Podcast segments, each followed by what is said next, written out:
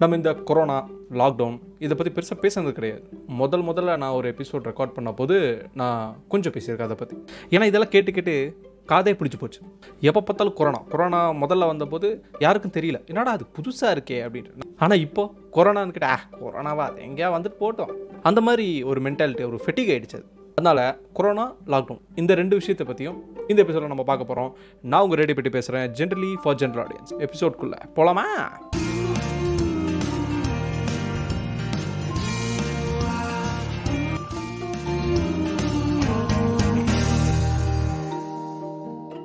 இந்த கொரோனா ஆரம்பிச்சது. நான் ஆஃபீஸில் ஒர்க் பண்ணிருக்கும் போது நைட் ஷிஃப்ட் நான் ஆஃபீஸ்க்கு என்ட்ரு ஆகிறேன் அப்போது எல்லாரும் சும்மா உட்காந்துருக்கேன் என்னங்க எல்லாம் சும்மா உட்காந்துருக்கீங்க அப்படின்னு கேட்டப்போ என்ன சொன்னாங்க நான் வந்து பேக்கப் பண்ணுறோம்ப்பா அப்படின்னு. எல்லாருக்கும் வீட்டுக்கு சிஸ்டம் கொடுத்துட்றோம்.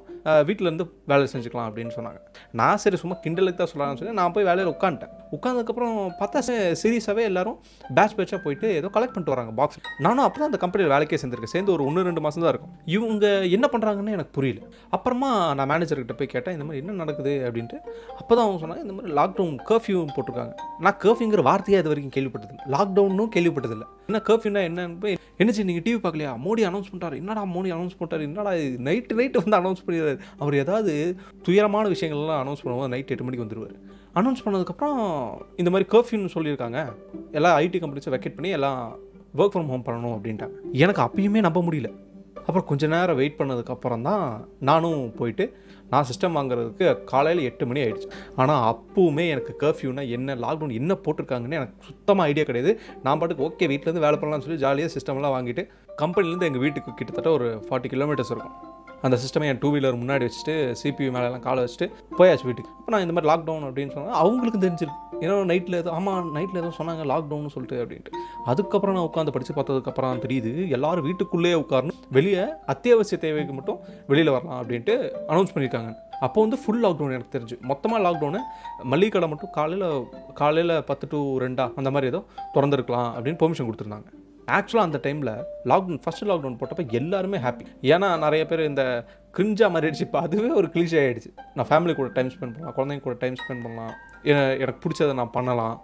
நான் வீட்டிலே இருக்கிறனால எனக்கு மற்ற பேஷனில் இருக்கலாம். அதையும் நான் சைட்டில் பண்ணுவேன். அப்படி இப்படின்லாம் முதல்ல ஆரம்பத்தில் இப்போ அந்த மாதிரி சொன்னவங்ககிட்ட யார் யார்கிட்ட வேணாலும் போய் கேட்டு பாருங்களேன். அந்த மாதிரி ஒரு விஷயம் கூட பண்ணியிருக்க மாட்டாங்க. ஸோ உங்களுக்கு தெரியும் இந்த லாக்டவுன் ஃபஸ்ட்டு செகண்டு அப்படியே போச்சு. எனக்கு தெரியும் ஆனால் ஃபஸ்ட் லாக்டவுனில் தான் கொஞ்சம் ரொம்பவுமே ப்ளேஃபுல்லாகவே இருந்தோம். அதுக்கப்புறம் அதை எக்ஸ்டெண்ட் பண்ண எக்ஸ்டெண்ட் பண்ண பீதி கிளம்பிக்கிட்டே இருந்துச்சு. ஏன்னா ஒரு மாதம் தான். சரி ஒரு மாதம் கடைக்கு லீவு அப்படின்னு சொல்லிட்டு கூட்டிகிட்டு போனவங்க அது ஒரு ரெண்டு மூணு மாதம் அப்படியே எக்ஸ்டெண்ட் ஆகிட்டே போயிட்டு இருக்கும்போது அந்த கடைக்கு வாடகையிலேருந்து லிவிங் காஸ்ட் எல்லாமே பார்க்கும்போது மொத்தமாக அடி வாங்கிருச்சு. சென்னையிலலாம் இருந்தவங்க எல்லாம் ஊருக்கு கிளம்பி ரூம் எல்லாம் காலி பண்ணிட்டு வந்துட்டாங்க. சென்னையில் ரெண்டுக்கு இருக்கிறதுக்கு ஆள் கிடையாது இப்படி ஆரம்பித்த ஒரு லாக்டவுன் இப்போ என்ன ஸ்டேஜில் இருக்குன்னா போங்கடா நீங்களும் உங்கள் லாக்டவுன் நாங்களாம் லாக்டவுன்லாம் ஃபாலோ பண்ண மாட்டோம்.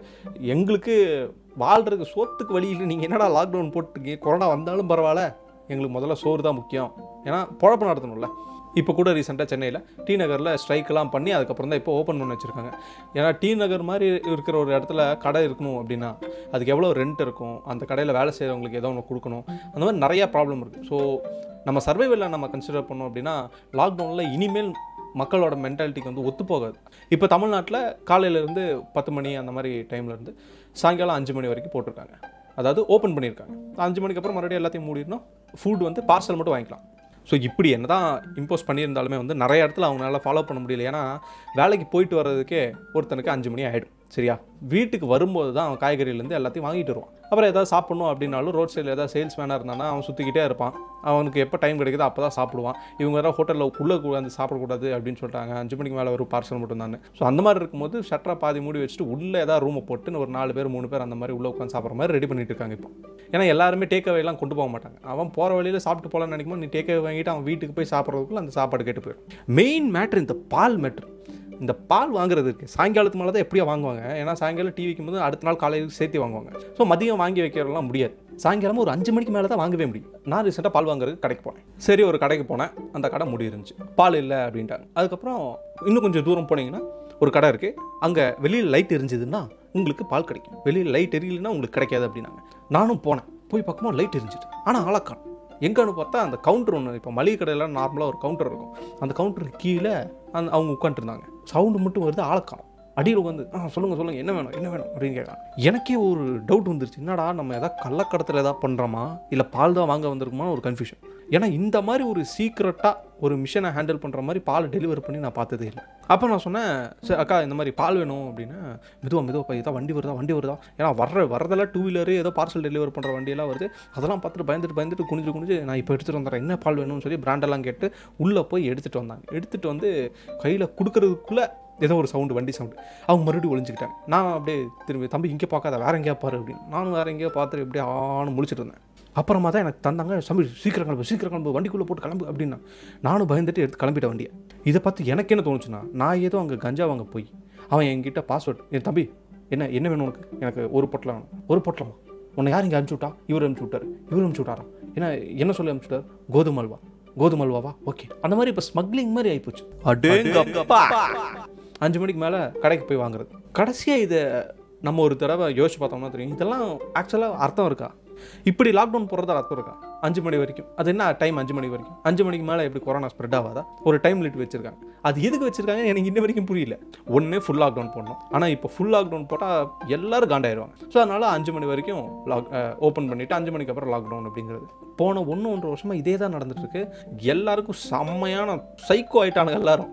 என்னடா நினச்சிட்டு இருக்கீங்க ஏன்டா ஒரு வருஷமாக நான் கடை வாடகை கொடுக்குறதுக்கு சாப்பாட்டுக்குமே காசு சரியாக இருக்குது இப்படியெல்லாம் போனால் நான் எப்படி குழந்தைங்களுக்கு ஸ்கூலில் அனுப்புறது எப்படி படிக்க வைக்கிறது? நாளை பின்ன ஏதாவது எமர்ஜென்சி தான் நான் எப்படி பார்த்துக்கிறது இந்த மாதிரி மக்களுக்கு மனசுக்குள்ள நிறைய கவலை இப்போது இருந்துக்கிட்டே இருக்குது இதெல்லாம் கொஞ்சம் கன்சிடர் பண்ணிட்டு இந்த லாக்டவுன் கீக்டவுன்லாம் போடாமல் வேக்சின் எவ்வளோ சீக்கிரம் பண்ண முடியுமோ வேக்சினேட் எல்லாரையும் பண்ணிவிட்டு சேஃபாக வெளியே போகிறதுக்கு உண்டான வாய்ப்புகளை வந்து செய்யணுமே தவிர இனிமேல் கட்டி போட்டு தம்பி நீ வெளியில் வராதெல்லாம் சொன்னால் கண்டிப்பாக கேட்கவே மாட்டாங்க. கொரோனா வந்துருச்சு. வந்துட்டு ரெண்டு பேரும் பார்த்தாச்சு. இனி இவனுங்க மூணாவது வரும் வராது. எந்த எந்த சேனலை பார்த்து இதுதான்? உடனே கொரோனா மூன்றாம் மலை தொடங்கியது. வேற ஒரு வைரஸ் உருவாகியது. இவங்க நியூஸ் சேனலுக்கும் வேற வேலை இல்லை. இப்போ ஏதோ கொஞ்சம் ஓப்பன் பண்ணனால அரசியல்வாதிகளை பற்றி போட்டு ட்ரோல் பண்ணிட்டுருக்காங்க ஆனால் இதுக்கு முன்னாடி எப்போ பார்த்தாலும் corona corona corona corona lockdown lockdown lockdown கேட்டு கேட்டு. ஸோ இந்த பாட்காஸ்ட்டை யாராவது கேட்டிருக்கீங்க அப்படின்னா கொரோனா லாக்டவுன் இந்த ரெண்டு வார்த்தையும் மறக்கிறதுக்கான நேரம் இதுதான். நான் இந்த எபிசோடோட தயவு செஞ்சு இந்த வார்த்தைகளை நான் மறந்து ஒரு நியூ பிகினிங்க்கு உள்ளே போகணும்னு நான் நினைக்கிறேன். நீங்கள் எல்லாரும் போகணும்னு நான் நினைக்கிறேன். இனிமேல் எவனாவது கொரோனான்னு சொல்லி வந்தான். கொரோனா தேர்ட் வேவ்னு சொல்லிட்டு வந்தானா அவன் வாயிலேயே அடிங்க. ஏன்னா இந்த கொரோனா இப்போ ஒரு பிளாக்கேஜ் மாதிரி ஆயிடுச்சு. மைண்டில் ஒரு பிளாக்கேஜ் ஏதாவது பண்ணணும் ஏதாவது ஆரம்பிக்கணும்னாலும் ஒரு பயம். ஒரு வேளை கொரோனா வந்துருமோ ஒரு வேளை அது நடந்துருமோன்ட்டு. ஸோ அந்த பயத்தை ஸோ அந்த பயத்தை அப்படியே அழிச்சிருங்க. This is a new beginning புதுசாக ஃப்ரெஷ்ஷாக ஃப்ரெஷ்ஷான மைண்ட் செட்டோட ஒன்லி ஹோப் ஹோப் மட்டும் இருந்தால் தான் நம்மளால் எதுவும் பண்ண முடியும். ஹோப்பே இல்லை அப்படின்னா நம்ம எந்த ஸ்டெப்பும் எடுத்துக்க முடியாது. ஸோ ஒரு ஹோப்போட உங்களோட நியூ பிகினிங் ஆரம்பிங்க. இத்தோட இந்த எபிசோட நான் முடிச்சுக்கிறேன். உங்களை நீங்கள் ஹாப்பியாக வச்சுக்கோங்க. முடிஞ்ச பக்கத்தில் இருக்கவங்க ஹாப்பியாக வச்சுக்கோங்க. அப்படி அப்படி ஹாப்பியாக வச்சுக்க முடியலனாலும் அவங்க தயவு செஞ்சு தொந்தரவாதம்னா பண்ணாமல் இருங்க. ஓகே நான் உங்கள் ரெடி பண்ணி பேசுகிறேன் generally for general audience bye